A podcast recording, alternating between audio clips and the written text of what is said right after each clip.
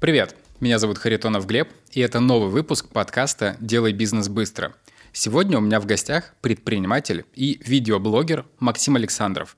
Вы знаете его как Макс Гараж. Максим – серийный предприниматель и ведущий популярного видеоблога – в котором он в формате реалити-шоу показывает восстановление редких автомобилей. Совсем недавно в его бизнесе произошли большие изменения. Поэтому досмотрите этот выпуск до конца и узнайте первыми про новый, очень крутой проект Максима. Так, Максим, привет. У тебя есть очень классный новый проект, о котором мы расскажем почти в самом конце. Ну, а расскажи о себе. Во-первых, я хочу тебя тоже поприветствовать, Глеб, поблагодарить за то, что ты меня позвал к себе в студию. Рассказывать о себе можно довольно много. Вот с чего бы начать? В контексте предпринимательства. Ну, в предпринимательстве я зашел довольно случайно. Это была попытка как раз открыть барбершоп, э, открыть какой-то бизнес, который будет приносить пассивный доход. Шесть лет назад это была такая волна успеха. Про барбершопы стали вообще все говорить. Есть одна большая известная сеть, которая стала продавать франшизы. И вот так вышло, что у моих товарищей было порядка пяти барбершопов, и они также решили зайти в эту историю с франшизами. Я сказал, что я очень хочу, поскольку я к ним ну, ездил стричься, мне нравилась эта история. То есть я действительно, когда приезжал стричься, получал эстетическое удовольствие, получал интересное общение, пил вкусный кофе. Ну, в общем, это была не просто типа стрижка. Я вот ехал за вот определенные эмоции, скажем так. Я хотел эту эмоцию получать поближе к дому, потому что ну, большинство барбершопов было в центре. В общем, э, зашел я в эту историю, нашел инвестора, мы подписали документы, искали помещение, открыли барбершоп. А у меня изначально в голове было, что я, ну, типа, он будет приносить там 100 200 тысяч рублей в месяц, это отлично как раз для пассивного дохода. То есть я, ну, если честно, сразу не рассчитывал на какие-то большие объемы, потому что, опять же, понимал, что их вокруг уже много появляется, и вряд ли у нас получится там трафик большой собрать. Вот, с этого я начал. 100-200 тысяч – это уже столько, сколько остается? Ну, плюсы, да, чистого плюса. А сколько стоит открыть барбершоп? Нам открытие в 3,5 миллиона обошлось. То есть э, это аренда за несколько месяцев, э, миллион мы заплатили рабочим. Ну и там остальные деньги ушли на закупку оборудования. У нас были довольно дорогие кресла известного японского бренда. Ну и там всякие ноутбуки, полотенца, свет, раковины. Ну, в общем, там еще на 2 миллиона набежало. То есть за 6 лет как бы проект окупился, начал приносить доход. Можно сказать, что это был успешный бизнес? Нет. за 6 лет проект не окупился и, к сожалению, не стал приносить деньги, да. То есть в какой-то момент это стало такой фан-историей. Э, как раз хотелось из этого места сделать культовое место. Но были определенные ошибки, которые были допущены в самом начале и которые исправить, ну, скажем, уже не, не было возможным. Но в бизнес ты пришел не сразу. До этого ты работал в Гинзе? Да, я работал наемным сотрудником, помощником одного из учредителей да, Ginza Project. Хотя перед этим вообще предпринимательством я стал заниматься где-то в 15-16 лет. Это история с мопедами, да? Когда да, тебе да. приходилось паять э, мопеды после того, как покатались на них. Да, да, да. Я слышал в каком-то интервью у тебя эту историю. Расскажи, пожалуйста. Ну, я, будучи подростком, увидел на улице города скутер. Подумал, вау, ну это класс, потому что я в целом всегда любил велосипеды, а скутер — это передвижение. Ну, короче, это свобода. Когда я себе купил первый скутер, я на него заработал, там, работая курьером, и он стал ломаться, собственно говоря, как ломается вся техника. И отсутствие денег и сервисов, на тот момент вообще не было сервисов э, японских скутеров, ну, соответственно, я полез в него сам. Это была Honda Dio, да, наверное, что-то такое? Это был Yamaha Mint. Yamaha Mint. Honda Dio был мой второй скутер. А. Ты приезжаешь куда-то, все друзья говорят, дай прокатиться. Ну, ты, ну, на, прокатись. И через две минуты человек летит там в кувет, в забор, ну, короче, гоняют мопед, э, то, что, ну, не умеет, собственно говоря, кататься. Я грустно иду домой, у меня разбит весь пластик, и вот э, мне мой э, отчим Говорит, Максим, сейчас купим дихлоретан, паяльничек, все будем делать. Ну и я стал по вечерам чинить, шпаклевать, из баллончика в подъезде красить. Ну, в общем, хлоп, и на следующий день мне говорит, о, ничего себе, а как так это сделал? Ну, вот так вот сделал. Ну и, в общем, это происходило довольно часто. Меня это научило восстанавливать пластик. И вот как раз на следующий год я решил себе купить мопед помощнее, поинтереснее, как раз вот, как ты говоришь, Honda Dio. И узнал, что у нас э, в районе открылся скутерный сервис. И, ну, поскольку мне все это движение было интересно, я приезжаю к ребятам, Они ну, сделали мне типа бесплатную диагностику, говорят, тут тебе надо грузики, ремень поменять. Говорят, у меня есть деньги на грузики. Я говорю, на ремень нету. Я говорю, ну я умею чинить пластик. Я говорю, может быть, я к вам на работу пойду? Они такие, ну окей, типа, намного привозят битых мопедов, типа 50% от э, будешь забирать от работы. Я сказал, вообще отличная идея, я готов. И уже на следующий день я вообще пришел к ним на работу и учился чинить скутеры. А через два месяца я понял, что, ну, их, во-первых, очень много, а во-вторых, их очень много бьют, и подростки, когда их бьют, расстраиваются, у них нет денег их чинить, они их продают.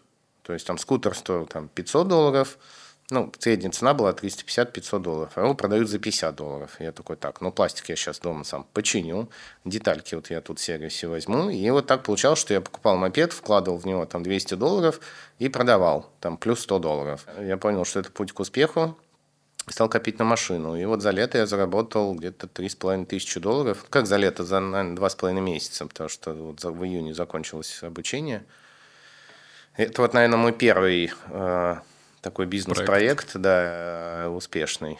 Звучит интересно. Правда, это потом стало называться перекупство. Да-да-да, я спустя сказать, много лет. движения. Да, но э, как бы я честно свою работу делал, то есть я вкладывал свои силы, свою энергию все-таки. Ну, и тогда ты не знал, что перекупы это плохо. Да. Тогда да. это было такое от чистого сердца, так да, сказать, да. ради автомобиля.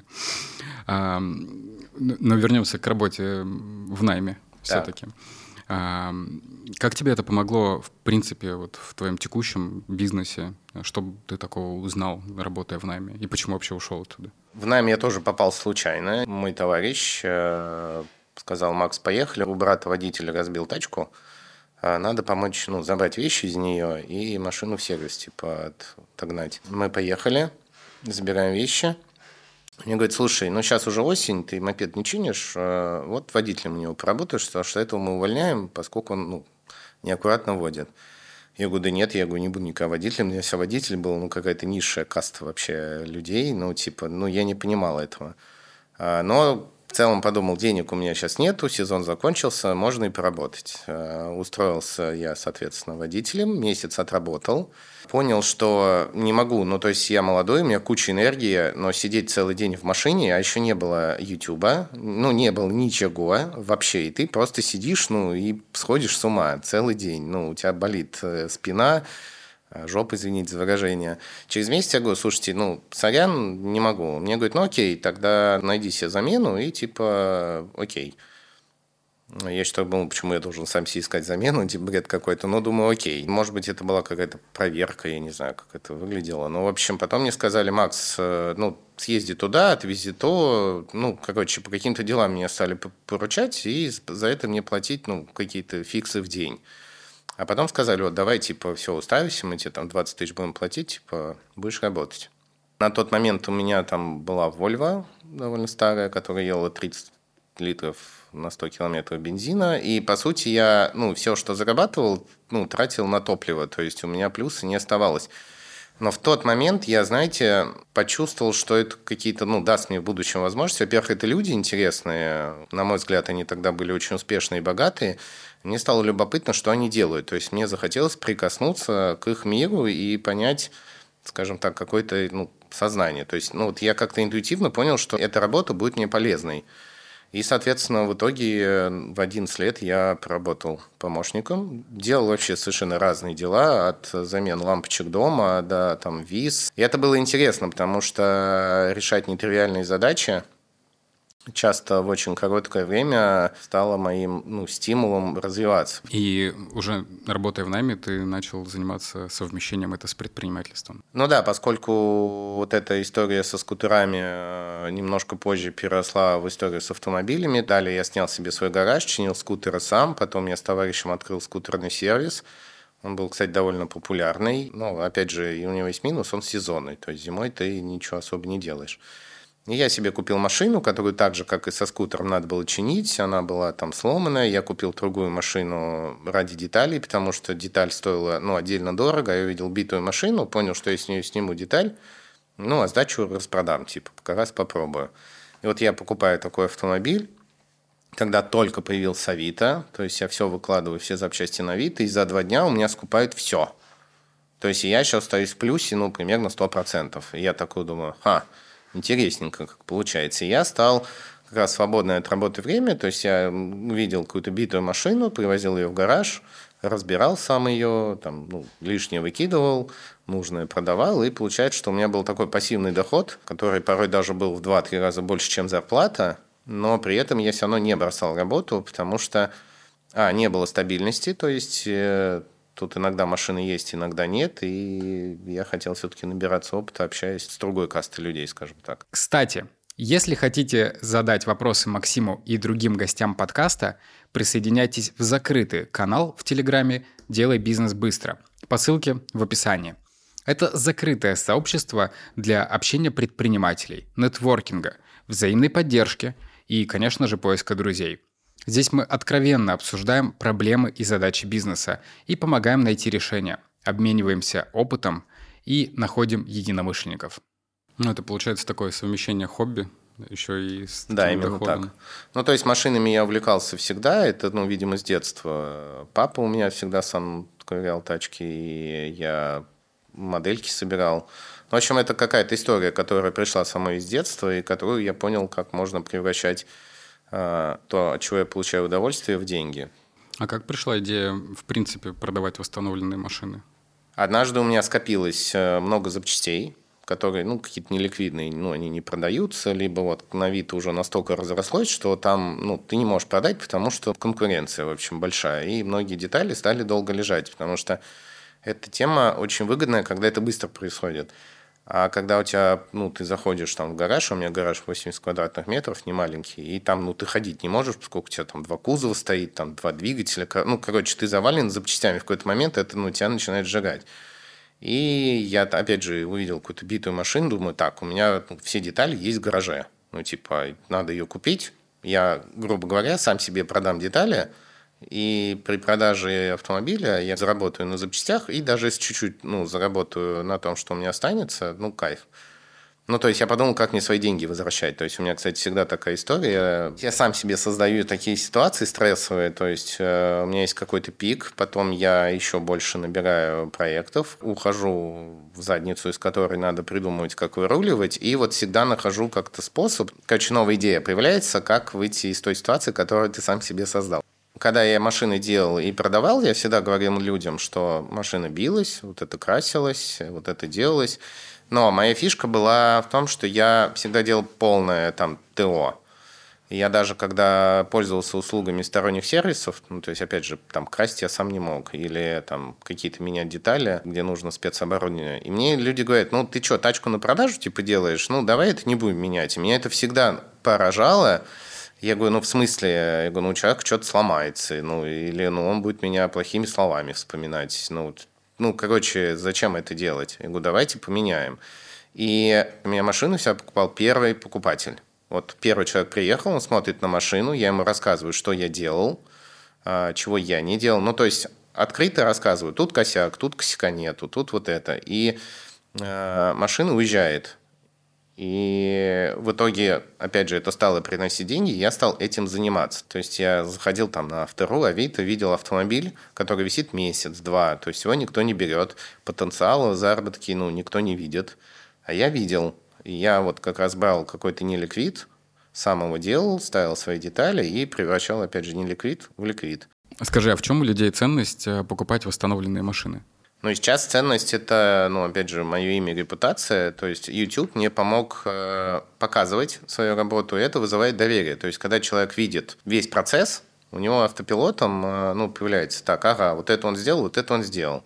Сейчас я поеду типа смотреть какую-то машину, она может быть битая, мне ее могут впаривать перекупы, у нее что-то может сломаться. А тут, ну, понятно, ну, типа, да, Макс честно говорит, что она вся там крашеная, или у нее там вот это восстановлено. Но я знаю, что она обслужена. Все машины, которые ты восстанавливал, они все сняты в контент? Или были машины до этого без контента? Ну, конечно, были, их было несколько угу. десятков. Но я думаю, что я брал своей, наверное, искренностью. То есть понимаем, когда нас хотят обмануть. Ну, это прям действительно часто происходит. И люди, наверное, прислушиваются к своим чувствам. Я думаю, что вот моя искренность, и когда я, главное, рассказывал про недостатки, то есть я не только плюсы говорил, а говорил, так, а вот здесь косяк, а вот здесь стоит поменять. Я думаю, что люди как раз на это ну, покупались, наверное. Ну, а сейчас, наверное, уже еще и элемент истории, что не покупают не просто тачку, а тачку, которая была контентом, которую они видели, как она собиралась. Ну, пока это так не работает, это, ну, на самом деле,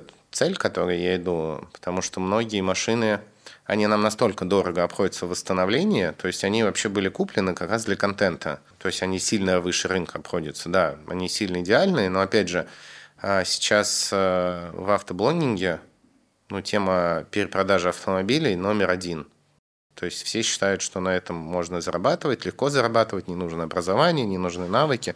Что, за 500 тысяч тачку купил, 3 тысячи там потратил на ее мойку, выставил на 100 тысяч дороже и лапшу на уши людям вешаешь. Вот мы летом искали автомобиль подписчику, угу. мы потратили больше недели, я совершил больше 150 звонков, посмотрел порядка 15 автомобилей, и не было ни одного автомобиля, чтобы мы приехали, нам продавал ее владелец, который честно бы рассказал, что да как. То есть ты звонишь по телефону, тебе говорят, тачка огонек, приезжаешь, оказывается, что это перекуп, и тачка, ну, ну, мало того, что она билась, фиг с ним, меня это не пугает, она сделана плохо. Ну, то есть, чтобы она стоила в рынке, в нее надо вложить еще такую же машину. Ну, то есть это чистые ну, разводы, обманы, угу. ну и все в этом духе. Я видел на Ютубе много роликов, где чуваки, типа молодые перекупы, покупают э, ешку из такси, клеют ее в пленку, МГ, там, пакет на нее и продают ее как, типа, ешка МГ. Такой, типа... Ну, ну просто по сути... типа, буквально там 100-150 тысяч и совершенно там в два раза дороже продают. По сути, того, это все-таки, как мне кажется, обман. Угу. Хотя есть перекупы, э, которые ну, честно зарабатывают. То есть я ничего не вижу плохого, чтобы что-то недооцененное купить, потратить свое время, инвестировать свои деньги и время, и потом на этом заработать. То есть это, наверное, даже плюс, потому что человек ну, что-то позитивное несет в мир. Угу. А, главное, никого не обманывает. И это честный заработок. И, то есть, я не знаю, такого человека можно назвать перекупом или нельзя. А тенденция «купи-продай» ну, она мне, ну, скажем так, не созвучна. Я не очень ее понимаю, и она мне никак не откликается. То есть это тяжело. Хотя меня тоже называют перекупом. И подписчики писали такие истории, и там один блогер меня назвал перекупом, решив, что я вот перепродаю машины. Но я просто считаю иначе, потому что я, опять же, вкладываю, инвестирую в эти автомобили много своего времени. Ну, возможно, поверхностно это так и выглядит, потому что ну, для тех, кто не погружается в процесс, скорее всего, ну, типа, купил, что-то сделал и продал, перекуп. Но по факту там уже чуть больше целая, не знаю, переделка автомобиля. Да? Ну да, и там, опять же, очень много механизмов. Э, тебе нужно сделать много звонков, найти много деталей, найти, кто там эту, эту работу выполнит квалифицированно. А кто тогда не перекуп в таком случае? Потому что в целом все на свете, да, то есть магазин по продаже техники, те же перекупы ну, не покупают оптом, да. с отсрочкой платежей, продают это в кредит. Ну, в общем, как это работает уже, я думаю, многие понимают. Скажи, а как тебе удалось в Ютубе собрать такую лояльную аудиторию? Людей, которые, там, не знаю, которым нравится то, что ты делаешь, которые восторгаются и поддерживают тебя? Было непросто. Это, опять же, много работы, много ошибок. А, и YouTube у меня появился совершенно случайно благодаря барбершопу. То есть, если бы не барбершоп, а, YouTube бы не было. Как э, история с барбершопом связана с YouTube? Люди говорили, Макс, начни вести YouTube. А ты делаешь очень интересные вещи, у тебя довольно интересная жизнь. Ну, потому что я работал помощником, ездил уже на Porsche, у меня в гараже куча каких-то там машин, а, плюс у меня барбершоп, и я, ну, что-то постоянно делаю. Ну, то есть это вызывало у кого-то любопытство. Многие вообще не понимали, чем я занимаюсь. Главное, они не понимали, ну, откуда я деньги беру. Потому что мне часто люди задавали вопрос, где ты берешь деньги. Потому что, типа, мне задают вопрос, что барбершоп приносит деньги? Нет. А что, гинди много зарабатываешь? Ну, нет. В гараже что у тебя? Ну, запчасти. И типа, а ты где бабки-то? Ну, типа, ты где ты берешь бабки, чтобы вот эту всю деятельность осуществлять? Но по факту э, запчасти э, и э, восстановление автомобилей на тот момент создали мне, а, ну, я какой-то капитал у меня было, что-то накопил, плюс, ну, у меня были постоянные движения, и это приносило те деньги, на которые я, собственно говоря, и все это мог осуществлять. Плюс изначально барбершоп был с инвестором, а, ну, то есть вот эти минуса покрывал инвестор. Но опять же, я это все так продал и не хотел падать э, лицом в грязь, и мне хотелось, чтобы этот проект все-таки стал, ну, приносить те деньги, о которых я думал. А, а, боль. Мы барбершоп открыли в июне, и в августе мне на второй попадается Porsche 911 Turbo в ужасном состоянии, прям весь раздолбанный. А Porsche на тот момент целый стоил там, в районе 4 миллионов, а этот продавали за 2. Я думаю, ну вот, короче, сейчас за 2 возьму, миллион вложу, вот миллион у меня будет плюсом. За пару месяцев сделаю. И мне как раз был знакомый, который говорит, Макс, давай, я оператор, буду тебя снимать. Я говорю, ну, давай снимать. Я говорю, будем в Инстаграм выкладывать короткие истории. И, ну, типа, Порш, чувак сам в гараже руками делает. Ну, типа, это я ну, я подумал, что это вау. Ну, типа, никто такого не делает. Ну, кто Porsche в гараже своими руками восстанавливает? А я, поскольку всегда смотрел Discovery, и там огромное количество было контента как раз про восстановление автомобилей. английского, американского, прям вообще куча шоу.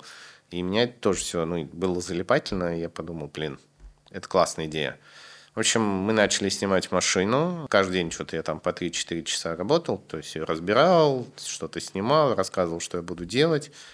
А, и потом вот этот оператор нарезал их по минутке в Инстаграм. И он мне в какой-то момент говорит, Максим, а у нас так много, ну, типа, файлов, мы, то есть мы пишем 5 часов, а ты минуту, типа, вставляешь. Давай на YouTube это выкладывать. Я говорю, ну, давай выкладывать. Честно говоря, я не знал, что такое YouTube. Точнее, я знал его существование, но как он работает, я вообще не понимал. Я по Инстаграм тоже когда-то не понимал, как он работает, и думал, что это полная чушь, там, ну, Просто у меня там девушка как раз, она постоянно сидела в Инстаграме, за что я прям сильно ругал. Я говорил, ты, типа, у тебя мозг атрофируется, это, ну, бредятина, ну, короче, все в этом духе. Ну, короче, до меня немножко с опозданием доходило понимание того, как это устроено, потому что у меня всегда я думал, что деньги можно заработать только с трудом, типа надо совмещать голову, типа вот с гайками, там вот это все. Ну, короче, сам обманом занимался я, если сказать правильно. Ну, в общем, мы начинаем снимать этот контент, я начинаю тратить тоже на него деньги э, в надежде на то, что моя аудитория начнет ходить ко мне в барбершоп. Но я уже настолько увлекся этим процессом и уже потратил, ну, что-то, и у меня вообще всегда был принцип из минуса сделать плюс, ну, то есть это все сработает, нужно просто время. Нужно просто в одну точку давить, давить, давить и давить. Ну, примерно год я давил в одну точку. С этим паршом? И с паршом получилось, что мы проект делали в итоге 9 месяцев.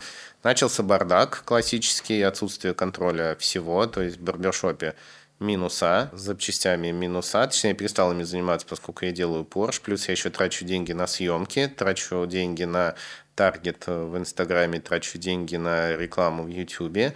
Все мои деньги спустя 8 месяцев превратились в ноль. Ну, в кучу запчастей, Porsche. И ну все, да, материала. все какое-то, вроде у меня много всего есть, а по факту у меня, ну, ничего нету. И в какой-то момент в моей жизни появляется мой партнер, не знаю, помощник э, Ян, и э, мы тоже он довольно случайно попал в мою жизнь, и он говорит, что Максим, вы там неправильно выкладываете ролики, вы их неправильно называете, не, ну, в общем, неправильно делаете описание, и, ну, это так не работает. Мы с ним начали сотрудничать, и у меня просмотры, то есть у меня было 700 подписчиков, ну и просмотры там 500, иногда 1000, то есть это был максимум. Ну, правда, я для себя думал, типа, тысяча человек посмотрело, ну, я не знаю, 50, Много, да? 50 из них придет ко мне в барбершоп, ну, типа, это 50 новых клиентов. Вау, ну, типа, это, ну, будет копиться, копиться, копиться, копиться, и в итоге все заработает. У меня прям в голове было, что у меня в один момент заработает и YouTube, и барбершоп, и машины у меня будут, ну, покупать. То есть я верил, ну, прям искренне верил в эту историю. А сколько людей в итоге из-под просмотров пришло в барбершоп? Ну, когда мы стали это правильно, скажем так, показывать на канале, э, я в итоге спустя как раз год отказался от франшизы, назвал барбершоп или гараж, стилизовал его под автомобильную тематику, заморочился там плакаты, модельки, PlayStation. Ну, то есть была очень классная атмосфера. Мы, соответственно, стали говорить, что у меня есть такое место, можете прийти, подстричься, в общем, там побриться и вот кайфануть от всей этой истории. И вот в этот момент, ну, денег нету, я верю во все три истории, которыми я занимаюсь. Я принимаю решение продать э, недвижимость, Потому что, ну, во-первых, верю, во-вторых, э, ну, если я сейчас остановлюсь, то все. Ну, то есть это ну, меня морально уничтожит. Я решил, что я не хочу морально уничтожаться, хочу идти к своей цели. В общем, я продаю квартиру, и у меня появляется еще, ну, скажем так, деньги на воплощение. То есть я там заложил, что еще полгода-год я смогу всю эту историю тянуть. И как? Не жалеешь? Вообще не жалею и буду продолжать, ну, то есть вкладывать все больше и больше хочется. Да я и так, вот все, что мы там зарабатываем, абсолютно все уходит обратно. А что в итоге с этим паршом случилось? Парш в итоге я восстановил и его продал. То есть с я, тем я... плюсом, который ожидал? Нет, с меньшим плюсом, поскольку начал делать больше и лучше, и хотел показать, как это вообще делается. А главное, мне, знаете, что хотелось показать, что это сложно, что вообще восстановление автомобилей и правильное. Никогда ты вот просто там... Как перекуп. Ну, делаешь вид какой-то, да. Если угу. ты хочешь что-то сделать классно, то на это нужно тратить э, большие средства. Скажи, а если вот отмотать сам назад, начало того, как ты вот делал YouTube, ты говорил, конечно, да, про то, какие ошибки были, но какие вот для себя ты в итоге отметил самые важные ошибки, которые ты допустил, которые ты можешь как совет дать другим начинающим в YouTube, чтобы они их не допускали? Первое, что не сделал я, это не посчитал, во сколько мне будет обходиться сам контент. То есть помимо моей идеи вкладываем в автомобили, э, я не понимал, сколько я буду тратить на оператора, на монтажера, что нужно будет покупать оборудование, нужно будет покупать микрофоны, нужно будет покупать свет, это все будет ломаться. И, ну, то есть вот эти расходы, я их, ну, вообще не учитывал, то есть у меня их не было в голове. То есть я думал, ну, там, типа, я сейчас потрачу 50 тысяч, э, э, меня посмотрит там 100 тысяч человек. Ну, изначально там это были тысячи, но все равно там тысяча э, просмотров, потенциально там сколько-то людей придет в барбершоп, и думал, что это все будет окупаться. Что еще?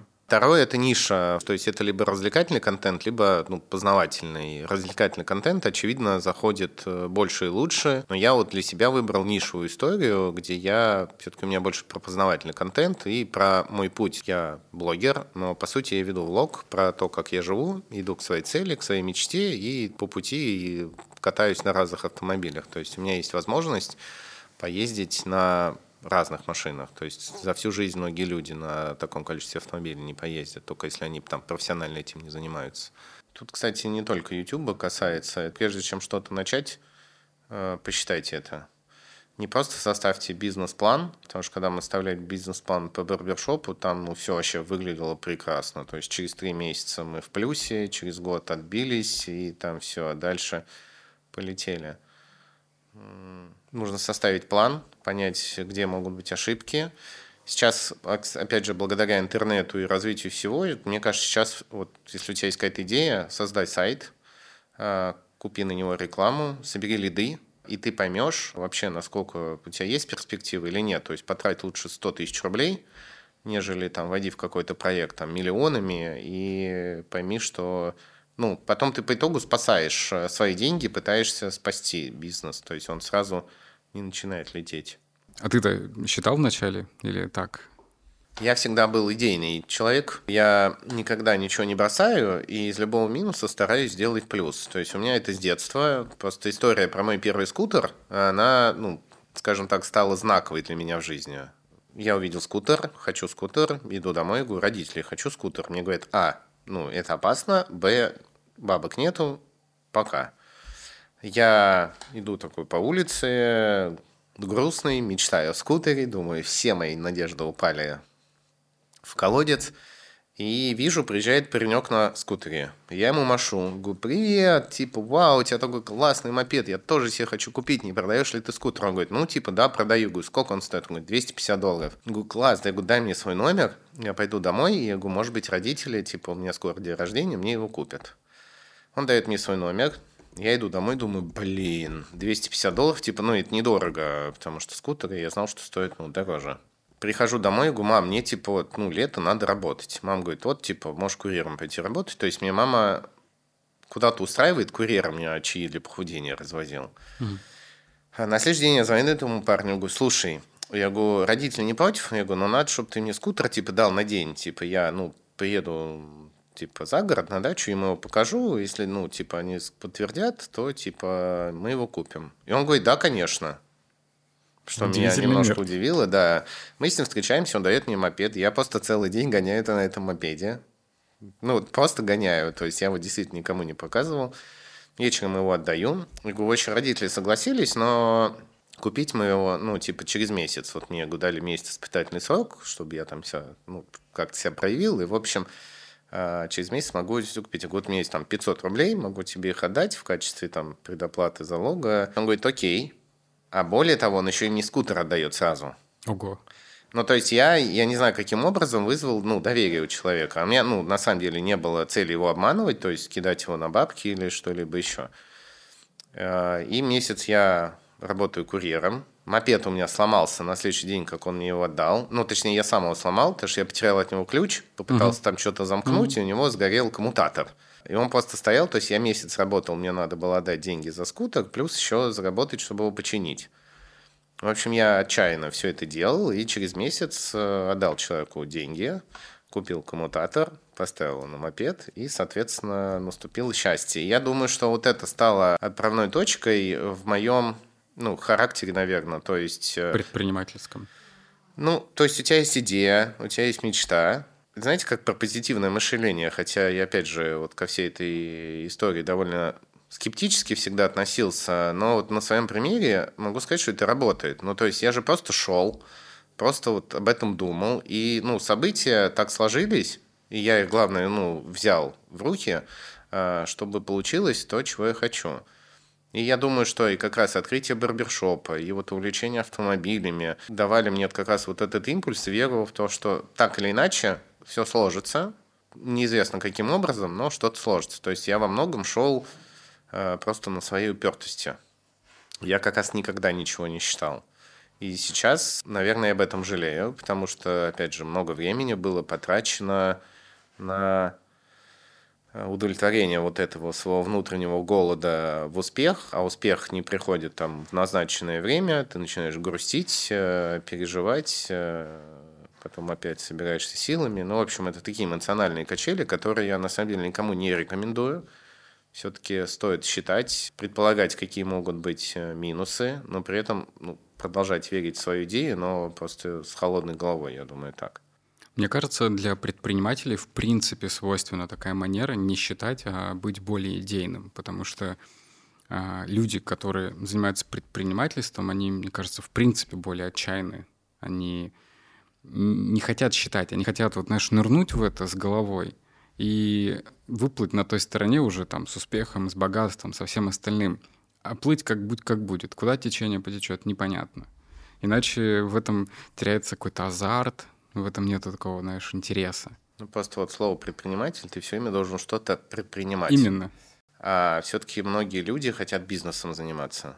То есть, если ты хочешь заниматься предпринимательством, то вот любая хрень, любая затея, не знаю, хочешь ты стаканчики производить, что-то возить из Китая, перепродавать, ну, короче, это ты все время предпринимаешь кучу действий. А, я сейчас уже ну, нахожусь в такой стадии, что мне хочется заниматься бизнесом, хочется как раз свои идеи воплощать, скажем так, с помощью команды, которую ты собираешь. Э, ну, то есть это быстрее, и это, ну, наверное, более эффективно. А ты вот себя как характеризуешь больше, как предприниматель или как блогер? Я вообще, мне слово блогер не очень нравится, то есть, э, и мне, опять же, от подписчиков, от людей, типа, ты блогер, там, ты зарабатываешь миллионы там на рекламе, хотя это не так. Мне казалось, что я всегда повествую свою историю. Ну, то есть я действительно люблю восстанавливать автомобили, делал это до появления меня на YouTube, и я транслировал ну, свою идею. И сейчас я на самом деле веду блог про свои приключения, потому что у меня есть там глобальная мечта, которую я хочу очень воплотить, она тоже у меня появилась фактически в детстве. И я создаю способы и возможности, чтобы ее воплотить. То есть я не хочу зарабатывать деньги ради денег. То есть у меня нет желания купить себе самолет, вертолет там э, и вот так вот ходить э, там, не знаю, как золот... Косенко. в золотых часах. Ну, в общем, цель свои идеи воплотить. А чтобы их воплотить, на это нужны деньги собственно говоря. И я вот живу, наверное, ради этого и создаю весь этот контент и делаю порой, ну, глупые вещи, невыносимые с точки зрения ремонтов. Потому что сейчас у меня вот есть проект, мы устанавливаем Ламборгини Марчелага, но это, это ну, один из самых сложных проектов, наверное, которые я делал. Потому что на этот автомобиль что-либо найти, купить, э, найти специалиста, который это все сделает, это прям ну, очень много ресурсов забирает. Ну, зато итог, наверное, должен быть соответствующим, да? Да, да, должна получиться классная машина. Но при этом, будучи бизнесменом, приходится принимать и не самое приятное решение. И вот буквально на днях у тебя закрылся барбершоп. Да, это так.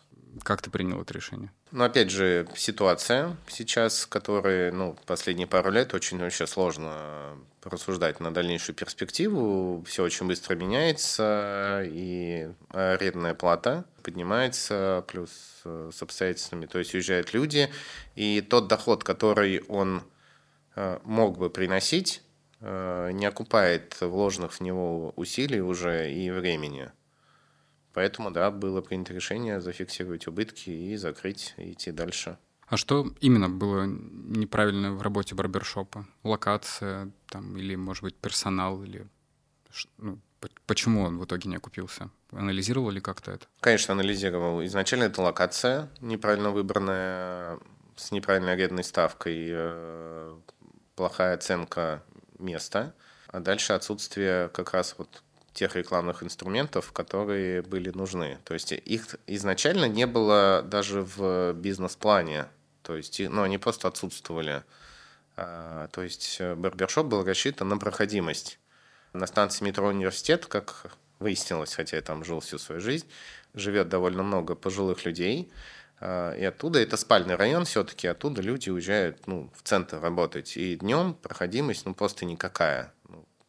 То есть очень мало передвигается людей, а тем более молодежи потенциально, э, которые могут заплатить за стрижку.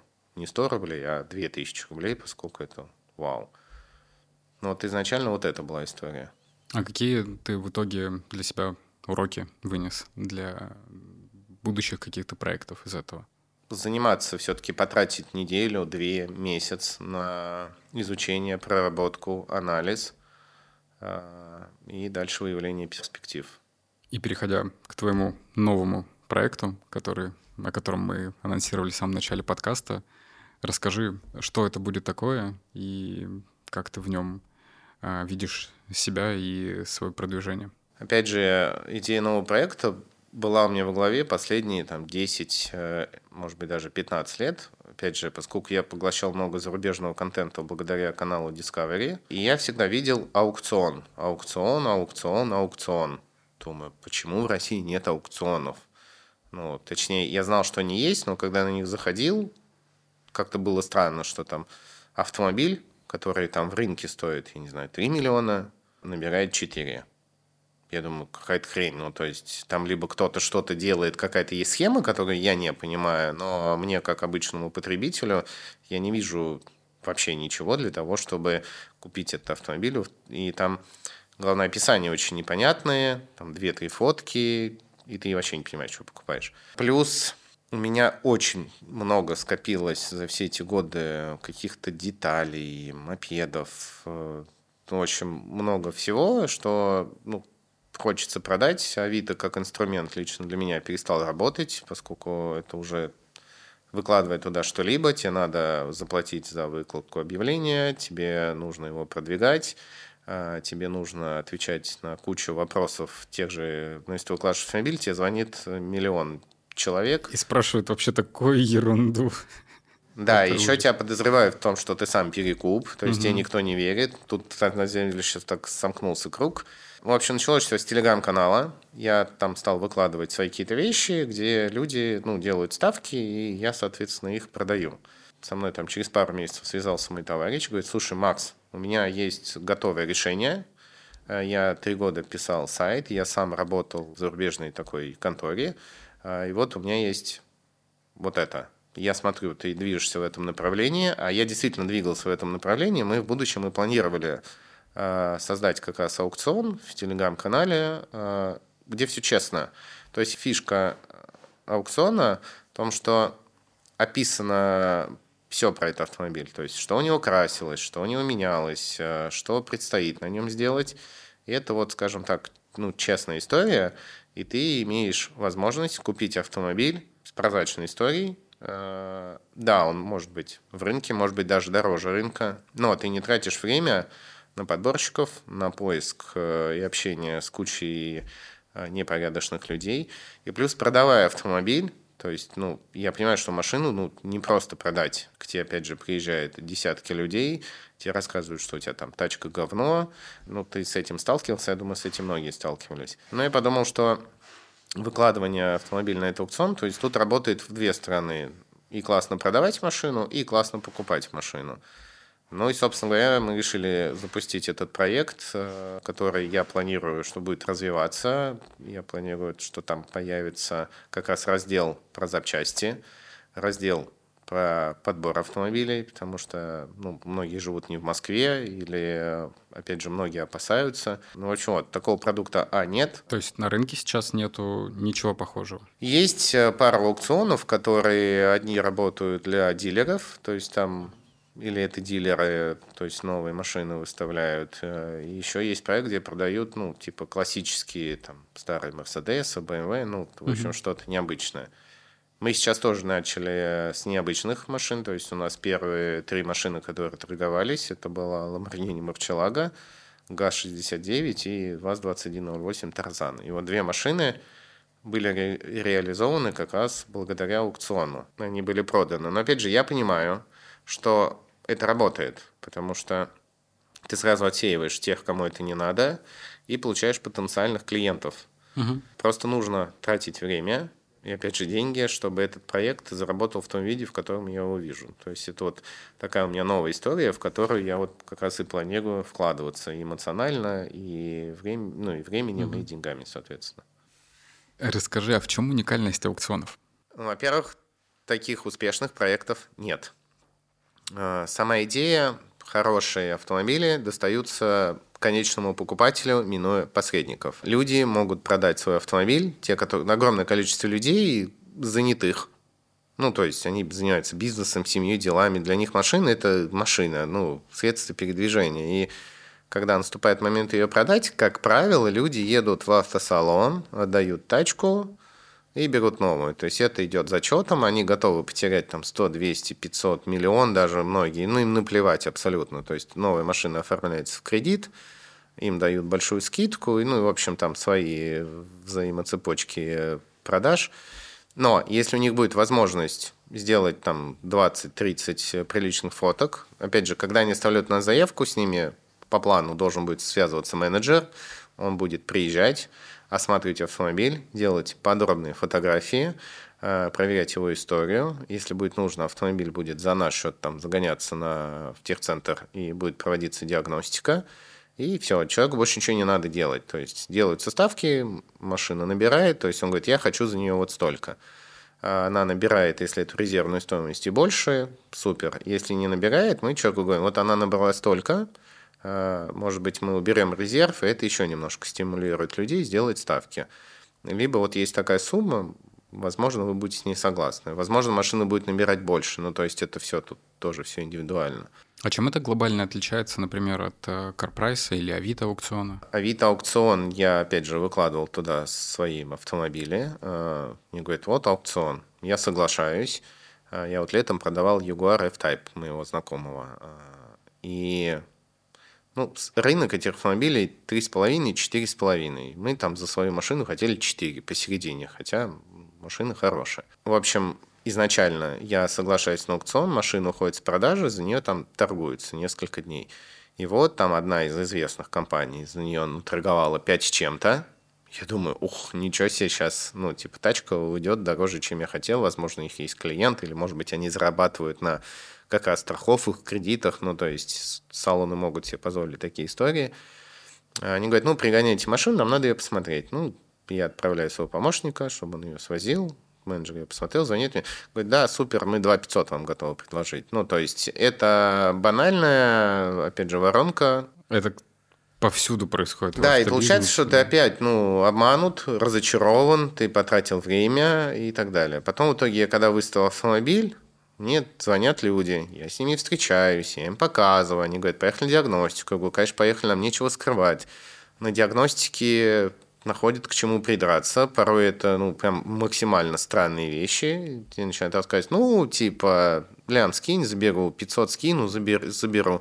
То есть у людей цель купить машину, то есть дешевле, чем ты ее продаешь, чтобы иметь возможность продать ее за те а, да, же деньги. чтобы продать ее дороже. Ну, то есть, и как будто бы сейчас на этом вообще построена индустрия автомобильная в России. Хочется, ну, скажем так, не то, чтобы это изменить глобально, я это изменить не смогу, у меня не хватит ресурсов, чтобы машина могла своего прямого покупателя найти, минуя посредников. То есть, честно, открыто и прозрачно. Плюс этого нету, просто это, это не существует. То есть, такого продукта в России сейчас нет. В будущем я хочу, конечно же, подключить страховые компании, Э, чтобы битые машины продавались на аукционе, как это продается, вот есть Капарт, э, Аяй, то есть это такие, ну, всемирно известные аукционы, где вот люди имеют возможность, вот такие, как я, то есть я, допустим, очень хочу восстановить Porsche Cayenne Turbo в новом кузове, целый стоит там 12, 15, 20 миллионов, но есть битые машины. Вот я хочу купить битую, поскольку у меня есть там навык восстанавливать, я могу многие вещи делать своими руками, мне это интересно, то есть это как вот конструктор для меня. Я бы хотел таким заняться. Но все, что я сейчас вижу на площадках продаж, опять же, битые страховые машины, то есть машину продают за ту стоимость, с которой, если я в нее вложу деньги и свое время, она будет стоить дороже, чем я сейчас пойду и куплю целую машину имеет смысл такую машину покупать. Сейчас их покупают только те люди, кто ее покупают, ставят на нее те же страховые битые запчасти, маскируют ее под целую машину, а, убирают там ее историю и как раз пытаются ее кому-то впарить. То есть заработать там свои миллион, два, три, давая недостоверную информацию, либо не раскрывая ее полностью. Ну, а потом себя прикрываю тем, что, ну, а что, вы же меня об этом не спрашивали, я очень часто слышу, ну, такие ответы ты же меня об этом не спросил, сколько людей там эта машина, я не знаю, сбила, сколько раз она перевернулась. Ну, то есть ты мне, если не задал прямого вопроса, то я не должен тебе на него отвечать. Ну, то есть это, опять же, хитрость. Перекупские движения. Ну, то есть каждый человек, на самом деле, может ну, себя убедить в чем угодно, даже если он ну, делает какие-то вещи там там, на мой взгляд, это может сказать, что это нечестно или неправильно, он по-любому себе объяснит, что ему надо кормить семью, что ему надо оплачивать кредиты, и что вот он ничего плохого не делает. Каждый человек сам себе, э, ну, типа, находит проблем. Ну, тут, знаете, это как фраза э, «лох не мамонт, не вымрет». Ну, то есть, э, многие на этом живут и работают. То есть, я как будто бы хочу создать тот продукт, который мне бы был близок и понятен. И поскольку у меня есть аудитория, которая ну, мне лояльна, и многим э, этим людям созвучно то, что я делаю. И, скажем так, вот план э, все-таки вот на этом и работать. А почему ты решил, что это должен быть аукцион, а не просто, например, онлайн-сервис по продаже проверенных машин без дополнительной коммуникации? Для этого нужна площадка, то есть, опять же, нужен сервис, большие арендные ставки, кучу персонала. По сути, ты превратишься в сервис или автосалон, э, где ты в один момент можешь потерять контроль, потому что, ну, опять же, твои сотрудники-менеджеры могут творить все, что угодно, выкупать машины. Ну, то есть, очень много таких историй. А аукцион – это, ну, скажем так, некий азарт, какая-то такая история, которая, ну, ну, скажем так, интересная. Потому что, опять же, если мы берем европейские, американские аукционы, э, на них сидит просто миллионы людей. А аукцион зарабатывает, получается, на проценте от э, сделки. Да, ну то есть это 5%, э, если это будет там очень дорогие машины, это может быть 1 и 2%, ну то есть тут все довольно индивидуально. Но если брать среднюю стоимость автомобиля в нашей стране, это 2 миллиона рублей, ну, то есть такая статистика. Если мы с этого зарабатываем 5%, продавая 50 машин в месяц, что тоже является вполне адекватной цифрой, то у нас там чистая прибыль 2 миллиона рублей, то есть минус там те расходы, которые у нас просчитаны. Ну и вот получается, что в год можно делать 24 миллиона, если опять же их вложить в сайт и в рекламу, то там в следующем году это может там дать рост там плюс 5. Ну то есть я недавно посмотрел документальный фильм про Amazon, про Безоса, и для меня было удивлением, что только на десятом году существования они смогли выйти в плюс. То есть 10 лет э, люди привлекали миллиарды, продавали товаров на миллиарды, но у них был минус за счет там э, складов, персонала, это все съедало, и пока вот они не наняли человека, который смог это все автоматизировать, когда они не стали полноценным маркетплейсом, они, ну, то есть 10 лет человек извертывался, выкручивался, э, выпускал там облигации, акции, выходил на IPO, чтобы привлекать деньги. То есть очень часто бывает, что твой бизнес может заработать, ну, спустя не два месяца, три, а спустя десятилетия. И вот к этому надо быть готовым. То есть, если ты себе ставишь такие амбициозные задачи. Ну, многие проекты, которые растут за счет э, капиталов, действительно, там, не знаю, тот же Озон, например, по отчетности на бирже он до сих пор убыточный. Угу. Поэтому это вполне нормальная история для растущих проектов. Ну, я как бы даю себе отчет, что вот этот сайт, наш аукцион, э, что он начнет работать через пять лет может быть даже, ну я, если честно, закладываю период около пяти лет. То есть я понимаю, что на рекламу такого проекта нужно изначально потратить там в районе 200 миллионов рублей, а, опять же его запустить, настроить, и что вот потенциально вот действительно большую прибыль он может начать давать через пять лет. И я вот как бы к этому готов. А сейчас вы находитесь в поиске инвестиций для этого проекта? Ну, сейчас мы вот его запустили, протестили, поняли, что он работает, собрали цифры. Да, и сейчас я буду продолжать снимать ролики на эту тему, искать э, машины, да, и буду искать людей, которые будут готовы вкладывать деньги в долгую. Ну, то есть не, ага, вот я тебе там дал 10 миллионов, ну, это сейчас такая угу. цифра, как бы метафора, можно сказать, да. А, и вот я хочу получить в следующем году 30%, потому что банк дает мне 20%, типа. Но нет, такие деньги я взять не смогу, поскольку я не знаю через год, э, начнет ли он давать ту прибыль. То есть чисто теоретически начнет, практически не начнет. Но я знаю, что если мы этот продукт будем развивать правильно и методично, то вот в перспективе 5-10 лет он как раз может стать чем-то большим, э, что может выйти на IPO и что может принести большие средства. А какая у тебя мечта? к которой ты идешь? Моя основная такая идея – это построить то, чего в России нет. Я хочу построить станцию сервисную, которая будет себе объединять э, там, пять форматов бизнеса, то есть помимо самого сервиса и всего того, что связано с автомобилями, там можно будет э, приятно провести время, то есть там можно будет поесть, можно будет купить себе прикольную одежду, потому что я ну, действительно этим увлекаюсь. Может быть, посмотреть какой-то фильм, ну, познавательный. То есть, когда ты приезжаешь э, не просто починить машину, а в место, где ты можешь потусоваться, то есть, где тебе интересно, куда ты можешь приехать с сыном, там будет какая-то мини-выставка, ну, в общем, пока тебе делают машину, ты можешь, ну, кайфово провести время, Э, и также в этом месте можно будет проводить ивенты, потому что сейчас э, довольно мало площадок, э, потому что раньше там все собирались на смотровой, потом там запретили, потому что там ну, дичь творилась полная, шумно, там живут люди, но действительно было не очень круто, я, скажем так, эту меру поддерживаю. Но и нет локаций, где бы люди могли собраться. Я сейчас знаю, что очень много молодежи увлекается машинами. То есть сейчас вот снова стали популярные отечественные автомобили, классики. Делают стенд-проекты, дрифт-проекты, просто восстанавливают. И культура развивается в нашей стране. И вот нету локации, где бы люди могли собираться, ну, кружок по интересам, грубо говоря. Ну, то есть э, вот я хочу вот создать такое место, где можно будет и круто проводить время и, в общем, получать удовольствие от жизни.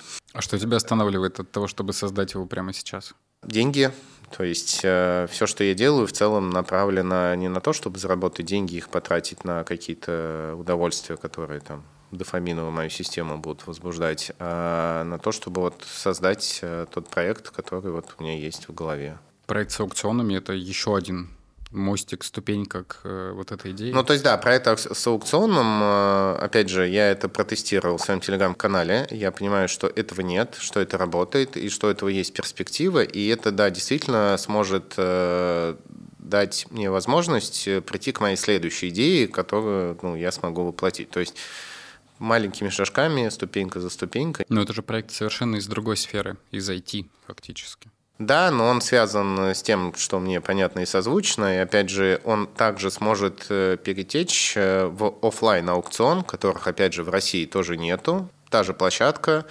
где там выходные будут торговаться, мы знаем, там 10 машин, 50 машин, и люди смогут приезжать и офлайн. То есть это, опять же, это мероприятие прикольное, и ты можешь ну, купить машину, редкую машину или необычную машину, ну или просто машину. То есть онлайн-историю можно будет потом переформатировать благодаря этому в офлайн историю Ну и напоследок, это подкаст про бизнес. Здесь люди, которые э, хотят начать свой бизнес или уже сделали и находятся в стартовой точке, смотрят э, истории гостей для того, чтобы понять, что делать дальше. Скажи, какой совет ты можешь дать начинающим предпринимателям? Неважно, какая идея, хотите вы открыть офлайн, онлайн какую-то историю, хотите что-то продавать, э, производить, то есть помимо того, что вы считаете, сколько вы потратите на производство, вам нужно найти конечного пользователя. А сейчас ну, в мире цифровом, и где куча всего происходит, то есть надо стать заметным. Э, и первое, что нужно сделать, посчитать, во сколько вам эта заметность обойдется, то есть сколько вы потратите непосредственно на, на рекламу. Либо ваш проект взлетит без рекламы, но для этого вот нужно создать сайт. Сейчас, ну, Тильда, там, Викс, миллион сайтов, ладно, два, я знаю только два, не миллион, а, где ты можешь э, сделать страницу, то есть это стоит там 30 тысяч рублей, а, ты можешь запустить рекламу, опять же, сейчас инструментов для рекламы много, и посмотреть, ну, лиды, сколько у тебя будет заявок, чтобы, ну, вообще понять, а, сколько ты в итоге будешь тратить на рекламу поскольку мы вот во всем, что я делал, проблема всегда была не в том, какой у меня продукт, а в том, кто этот продукт замечает. То есть, чтобы развить YouTube-канал, нам пришлось делать коллаборации, скажем так, правда, мы их дешевыми придумали. Ну, то есть мы нашли способ, чтобы нас заметило больше аудитории. Для этого мы там купили машину у других блогеров, миллионников, э, их аудитория нас заметила и уже перешла к нам и смогла увидеть то, что я делаю. То есть это, ну, часть из них стала созвучным. Ну, то есть вот эти моменты, мне кажется, в первую очередь нужно просчитывать, потому что идеи классные, у людей огромное количество идей, то есть люди в целом творческие, но многие останавливаются как раз вот в момент, когда нельзя останавливаться. По той причине, что они просто это не посчитали. Это очень интересно. Ну да. Спасибо. Спасибо тебе. Подкаст можно слышать и видеть на основных площадках для подкастов Apple Podcast, Яндекс.Музыка, ВКонтакте. В видеоформате подкаст «Делай бизнес быстро» доступен на YouTube или нашем канале ВКонтакте, ну а также в Дзен. Не забывайте ставить лайки – и делиться этим видео с друзьями. А если хотите узнать, что осталось за кадром, и пообщаться с гостями подкаста лично, то приглашаю вас в закрытый телеграм-канал «Делай бизнес быстро». До встречи, до новых выпусков.